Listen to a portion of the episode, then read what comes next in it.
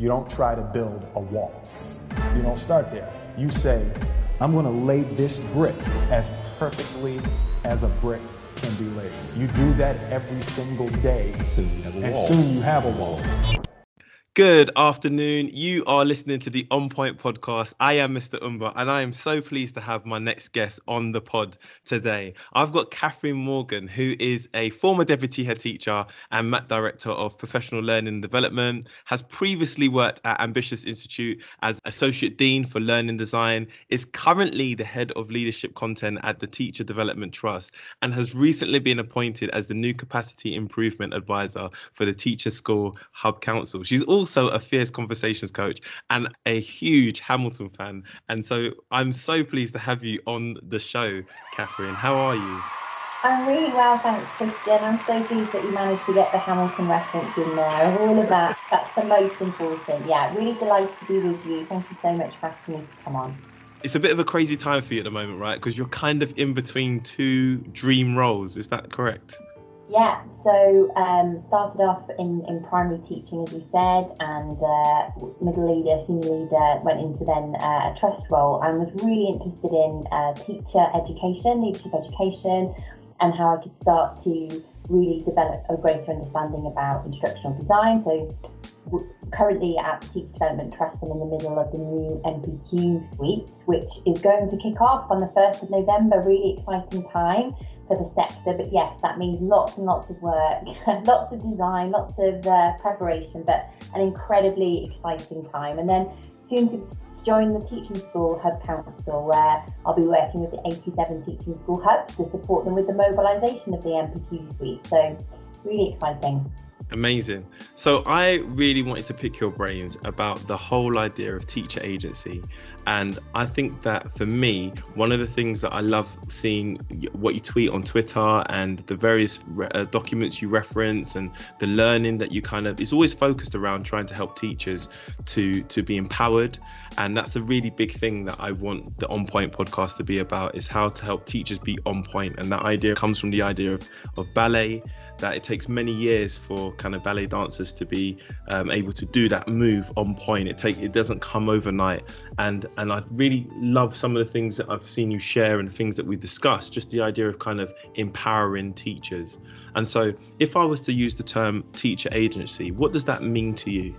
Well, first of all, what a fantastic name to give the podcast. And I think, uh, yeah, the reference to ballet is uh, particularly salient because of just how much they practice. And I think we as a profession are starting to really understand the importance of deliberate practice, where other domains, uh, such as ballet, have been really making that their focus of developing expertise for so, for so long. It's really exciting uh, that we're having a, a brand new podcast looking at at agency and what role that plays in the process. Um, so, to your question, then, what does teacher agency mean to me? I think it's really important that we recognise that whilst there are lots of external factors that affect the things that uh, the choices that school leaders make in school and how they then filter down and affect teachers in the classroom, ultimately, uh, as teachers, we do have a, a, considerable amount of control over the way that we approach our practice. And yes, you know, we know that there are lots of other factors that influence uh, our, our, work day in, day out.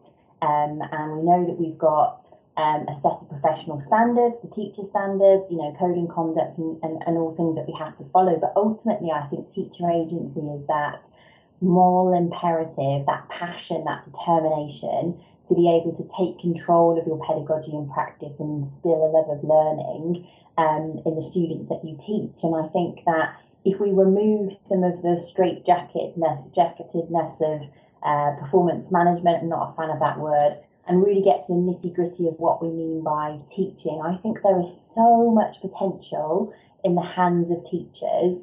And sometimes I think that discourse gets so caught up in the things that perhaps we don't have control of that we then underestimate all of the things that we do. Mm. Um, and I appreciate that, you know, there'll be lots of listeners thinking, oh, yeah, okay, that, that all sounds great. But the reality is that actually I have to do certain things in a certain way.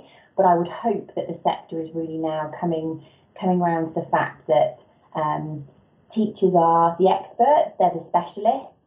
And I think the tides are shift that you know the, the tides the sands are shifting I should say the tides are moving um, and we are placing a greater emphasis on teacher expertise um, and I think there could be more opportunity for teacher agency and for people to really have much more say in terms of the way that they approach their practice in the classroom because they feel valued and respected as a specialist. I think that's such a salient point because I saw a quote that was um, in a report from BERA from 2015, and they said schools are complex social organizations set within even more complex social systems, and they can seriously limit teacher agency, even where the teachers concerned are experienced, high capacity individuals. And I thought it was such a, astute observation at that even though teachers are as they describe high capacity individuals that sometimes the constraints that we work in can sometimes limit the impact we could have do you think that as you've said, like you know, the tides are are kind of turning and and and the sands are shifting. Why do you think that teacher agency is so important in this moment right now? Well, I think that for far too long we've all been subjected to really poor practice because uh, people have had the very best of intentions, but we have in our initial teacher education in, the schools that we've worked in ended up um, falling into the traps of practice that actually doesn't really make much of a difference to student outcomes. But because other people are doing it, because of Ofsted frameworks, inspections, what the school down the road is doing, we've really sort of magpied ideas that potentially have done more harm than good, even though the intentions were, you know, to try and do the best job that we possibly can. And I feel like teacher agency now is an opportunity for us to say, no, do you know what? Actually, um, I'm not going to jump through those hoops um, just because the school down the road is doing them. Um, I'm really going to uh, develop my subject knowledge, develop my pedagogy, really feel that I have that time and space to develop the craft of teaching so that I can make those types of decisions that are really informed, that are grounded in evidence. But let's also not underestimate the importance of experience. Mm. And I think teacher agency is an opportunity for the sector to find its voice, to be able to uh, take more control over the things that we feel um, are going to influence student outcomes rather than just jumping through hoops. And I think for too long, the sector has been subject to fads, subject to uh, perceived silver bullets but if we can create a sector that is driven by teacher agency, where we're able to uh, really learn with and from each other and, and value experience as much as we're valuing evidence informed practice, because we know that evidence informed practice is incredibly important to avoid, to mitigate against those silver bullets, the fads, etc., the hearsay mm. folklore. But actually, we also need to, uh, that needs to be in tandem with hearing insights from uh, from, from classrooms, from teachers doing the doing. And I think that that's the major shift here, that actually we've had now a good couple of years where everybody's moved towards much more evidence informed practice. We've got the EEF that's supporting with that. We've got Research Ed, lots of other grassroots movements. The Ofsted framework has changed considerably. But what we now need to do is to make sure that, that there, there is a symbiosis with, with the evidence informed practice and classroom practice. So, actually, what does that look like in reality? So, I've got hmm. research, uh, it suggests it's a good bet, but actually, what does that look like on a Friday afternoon with year nine when it's raining?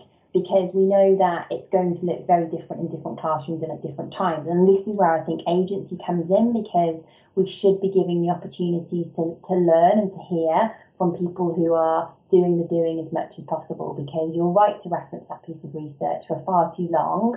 We have undervalued um, the expertise of teachers, and actually, it's an incredibly uh, skilled profession that requires lots and lots of domain specific knowledge, yes, mm. different types of knowledge. Um, and we need to now make sure that people feel that this is a profession that's well respected and that starts with people's voices. Woo! you are preaching good, Kathryn. Like you, it's so spot on. Everything you were saying, that I just so agree with the idea that you know there is a reprofessionalization that's yeah. taking place where where teachers are being given the kind of the kudos that they deserve as as experts. You know, I remember reading an article that made parallels between teaching and medicine and the idea that uh, doctors are expected to continually be abreast of new research and making sure that they're fully aware of what's going on, but that they still have the agency to some extent to ensure that that research is applied in their context and that context matters. Absolutely, and that they have been, they've always been given the trust to be able to use their agency to make decisions and choices that are going to be the best for their patients. And yet, we haven't necessarily taken the same approach with teachers um, and support staff, teaching assistants, and, and even mm. school leadership development. Um, I think that we have, for far too long, straitjacketed people into uh, all doing similar type things because it's always been done that way. And that phrase is actually really damaging of what we've 100%. always done it that way.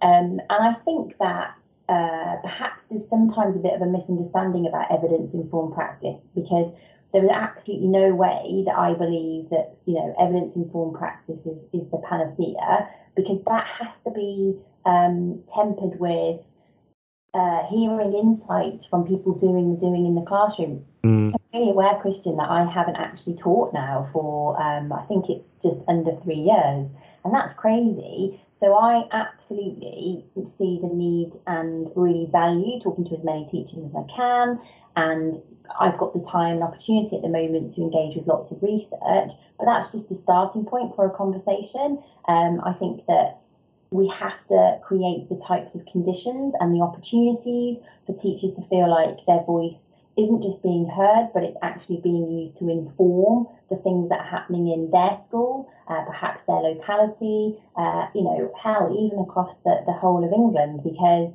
um, it's really important that we aren't just creating policy and creating frameworks uh, separate from the reality of, mm. life in school, which, as you said, is, is really complex.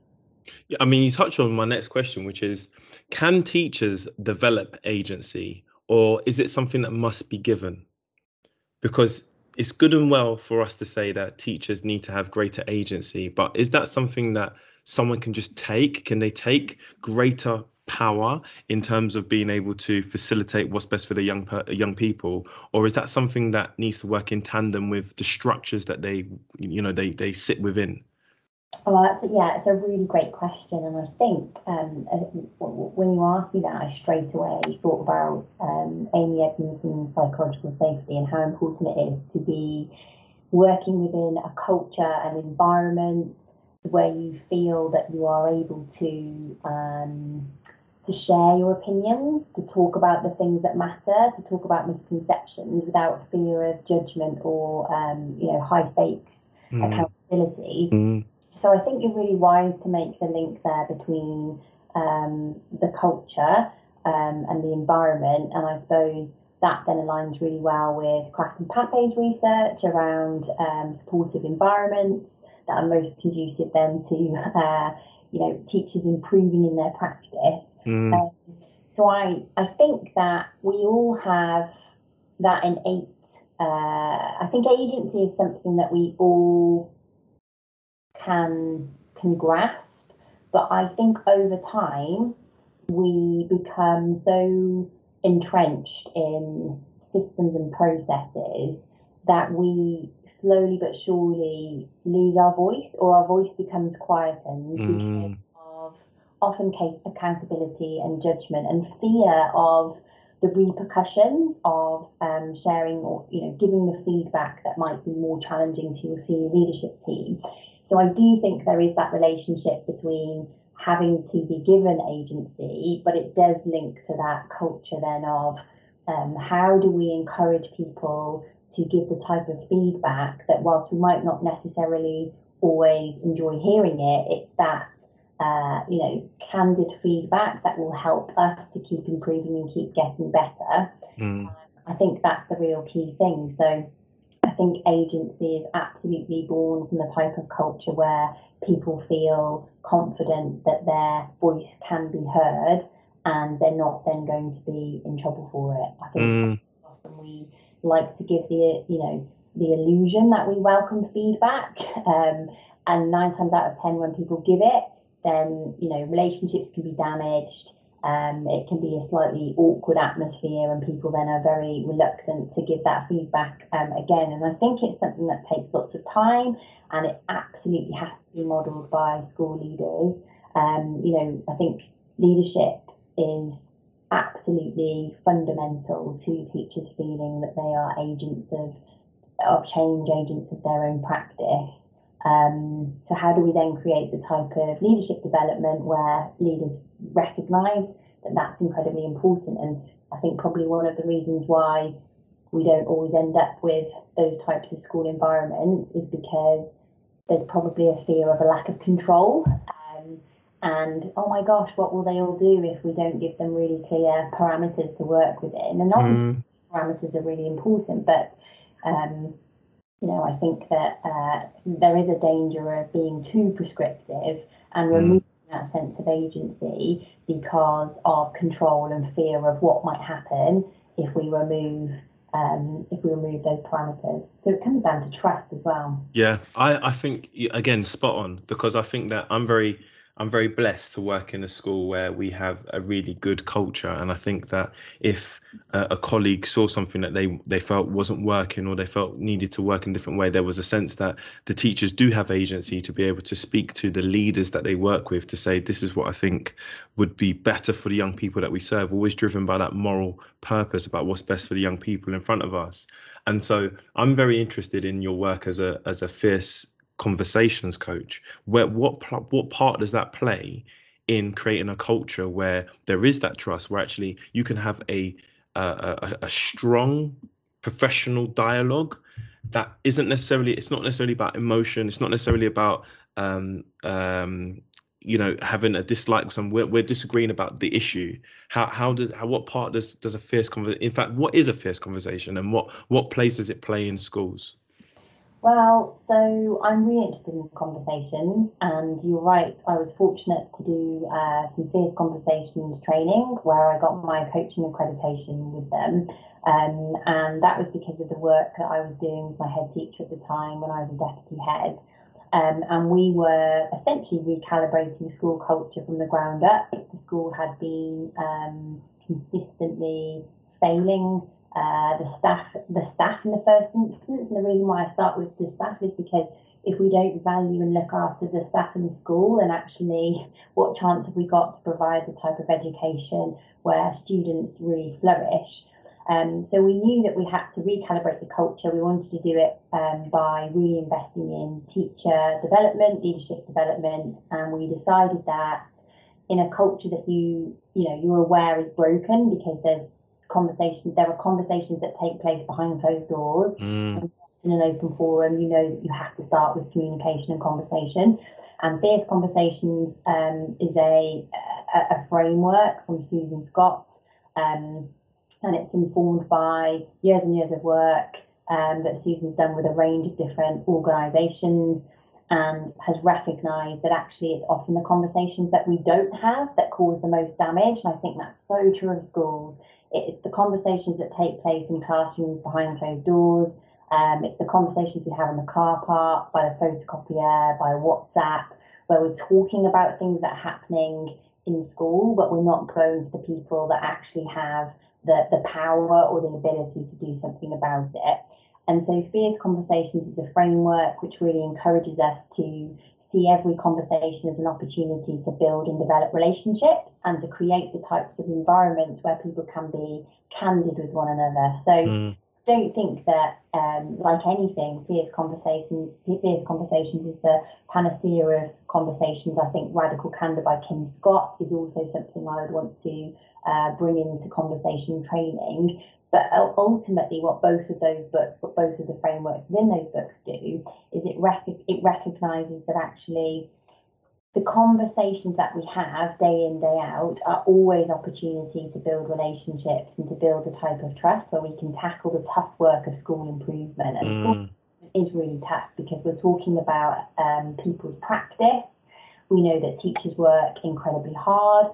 I have always uh, believe that nobody goes to school to do a bad job. And whilst we might get ourselves in situations where we feel you know, lackluster or disheartened, and therefore, you know, there might be opportunities where perhaps we don't always do everything to the best of our ability. That's often because of the environment that we're working in. I truly believe that teachers, uh, you know, go into teaching because they want to make a difference to students. Um, and I think that conversation is the absolute key driver of uh, teacher agency and also school improvement. So fierce conversations enables us to really tackle the tough stuff, but in a way that doesn't damage relationships. And so there are uh, different frame, different principles. There's seven principles, three objectives. I won't go through them all now because there's a lot to remember, but essentially there are tools to be able to have um, challenging conversations, team conversations, coaching conversations, and delegation conversations. Because delegation, interestingly, is is also uh, a conversation that can often uh, cause a lot of um, upset, and in fact, it really aligns well with teacher agency because. Mm. Far too often is seen as a way of just distributing your workload onto someone else, and that can actually be really disempowering. Whereas in a fierce conversation, when you're looking at the delegation model, it's a way of distributing mm. expertise distributing resources, distributing opportunities and experiences. So it becomes a really empowering conversation about agency. So it's less about can you do X, Y, and Z because I'm going to get these off my to do list, than actually looking at your team and really seeing, uh, you know, where are the opportunities to be able to develop and grow people. So it's a really it's a really powerful model that's built around this metaphor of a tree, and we look at root decisions. Um, we look at trunk branch decisions, uh, leaf decisions, and, and, the different ways in which you can um, distribute um, expertise uh, across your team, and it is really, really empowering. So I do really think, in answer to your question, there's um, much opportunity to utilize some of these conversational tools and see them as a way of creating uh, the type of culture where it's rich in talk and rich in dialogue, um, and not just the sort of uh, the relationship building dialogue, which is often quite informal about, you know, our person, um, person things that are more personal, so that we mm. can get to know one another. It's also about the conversation that's grounded in each other's practice, so that I don't, I won't feel anxious or nervous about saying, Christian, do you know what, I'm really struggling with this. Is there any chance that you could just come and watch the first 10, 10 minutes of my lesson um, consistently over this half term, and we'll do some um, work together to you know to provide some feedback for me so that I can start to improve. Um, yeah, I think I think that it's it's a, a key tool that is, is often underutilized amazing. And i think like you say they're frameworks and and again it comes down to context it's going to um, i think as you mentioned earlier on with any piece of research with any framework with any tool it's really about ensuring that the context is right for that particular tool to work and flourish. And and and i wouldn't want anyone to just necessarily say we're going to get the book we're going to do this tomorrow. But it definitely seems like a really powerful vehicle to ensure that the conversations around what takes place within a team, within a classroom, within a school is driven by supporting teacher teacher agency and, and giving them um, the ability to make decisions that ultimately influence the outcomes for our young people. And I think that we're never really taught how to have proper conversations, really.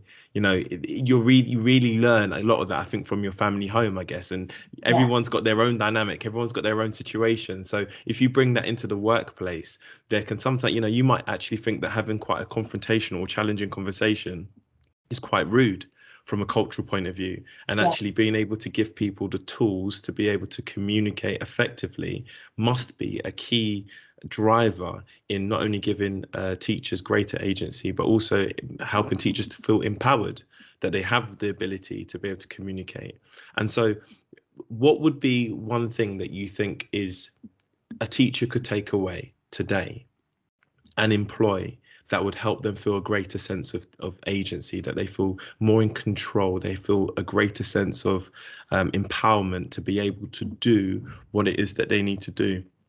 Given that teaching is a very complex job which with which has very domain specific skills and there's a whole host of things you have to do to be a teacher what would be one thing that you think someone could take away today and say okay i can employ this in my practice. I can use this to help me grow in my pedagogy Yeah, so that's a really good question. Um, and I think the, the key thing is uh, giving yourself the time and space to consider your practice and your needs.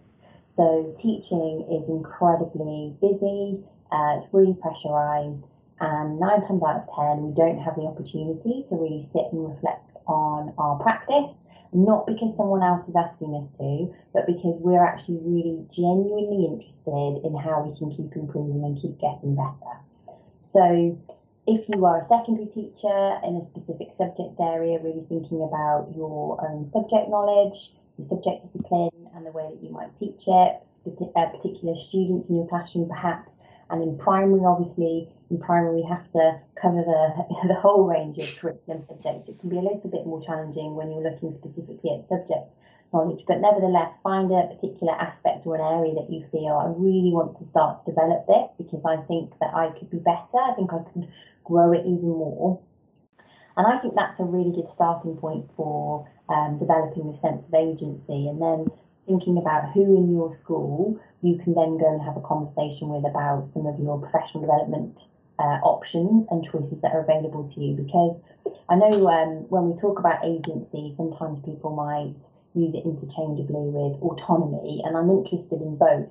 So if we just think about autonomy for a moment, um, it's actually really difficult in a school environment for us to have that sense of teacher autonomy um, nine times out of ten, we're actually really quite happy to be uh, instructed by the senior leadership team. And Vivian Robinson talks about this, where she explains that on the whole, we actually really want to be instructed by school leadership because we feel that they have the expertise um, to be able to make decisions and to make the choices about things that we just don't need to think about because we're, you know, the job of teaching is hard enough and there's a, a lot of other things that we need to think about. So it's nice to know that you are safe and protected by somebody else's expertise making decisions. So that's fine.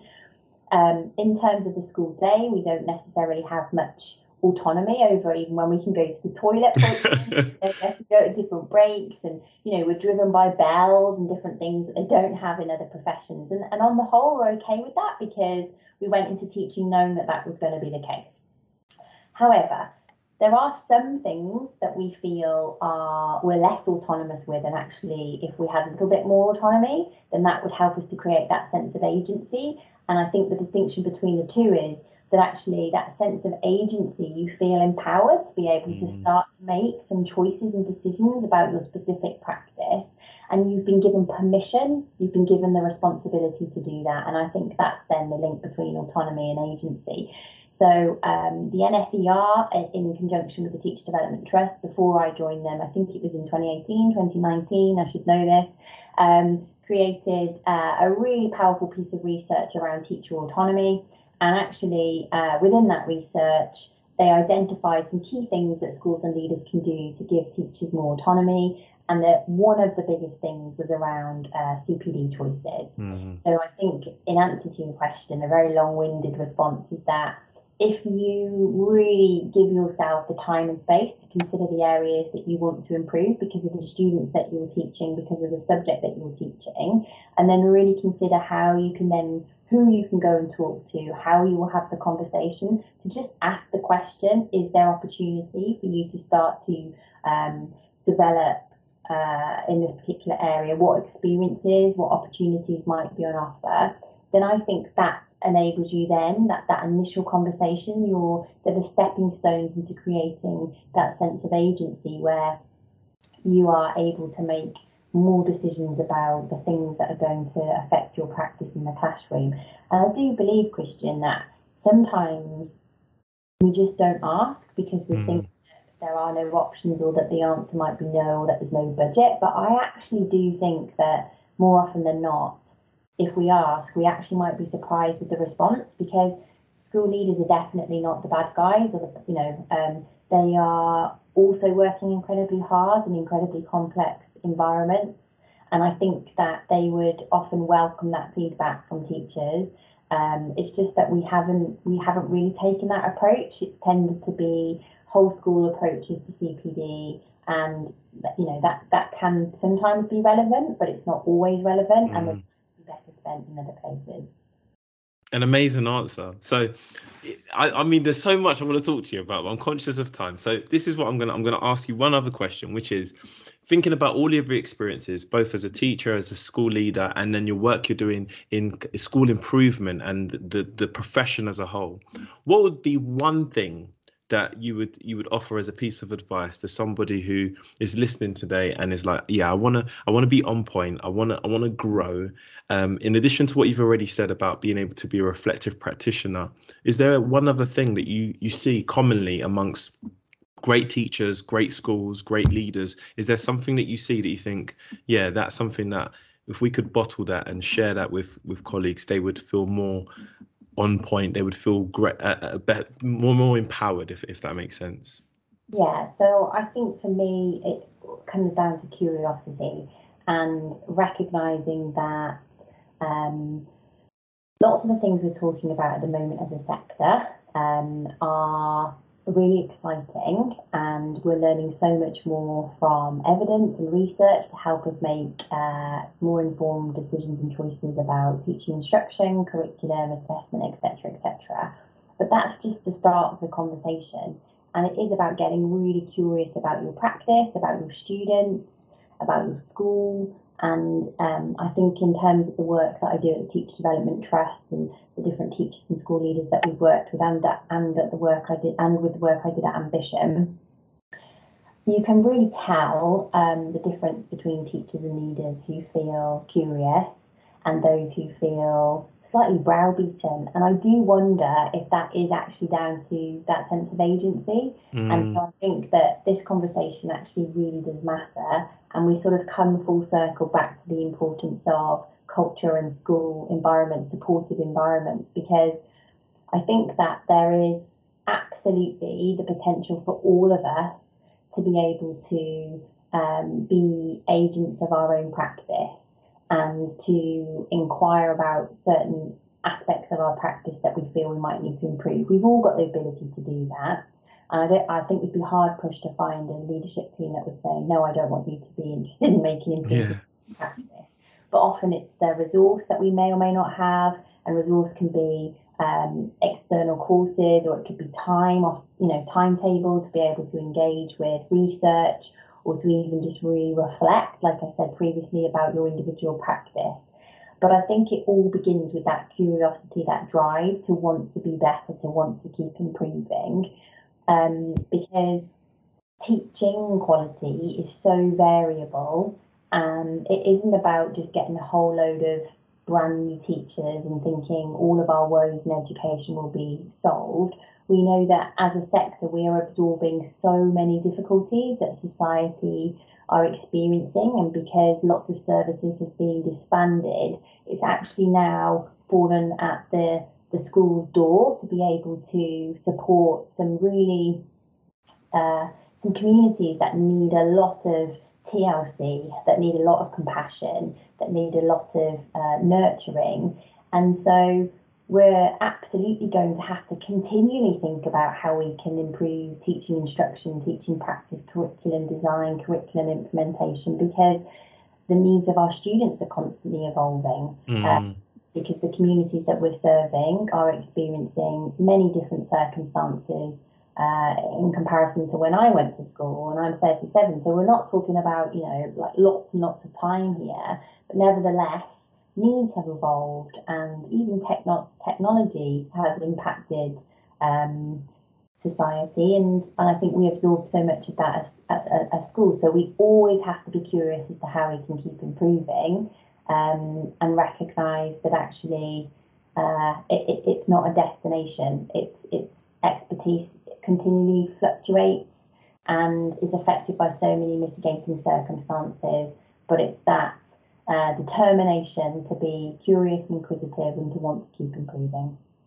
What an amazing answer, Kathryn. It's been an absolute pleasure speaking to you, and I'm so glad. Will you come on again onto the On Point podcast? Because I just there's so much I could talk to you about.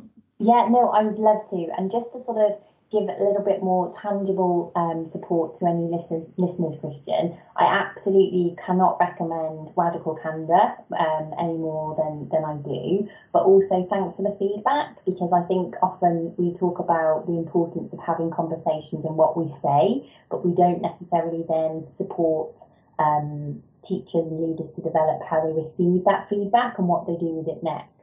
Um, so yeah, that, that's definitely two books, Radical Candor and Thanks for the Feedback, that I would really encourage listeners to engage with because I think that they help us to create the types of tools in our toolkit that then enable us to have those conversations that support our sense of agency. Um, so yeah, they're really good.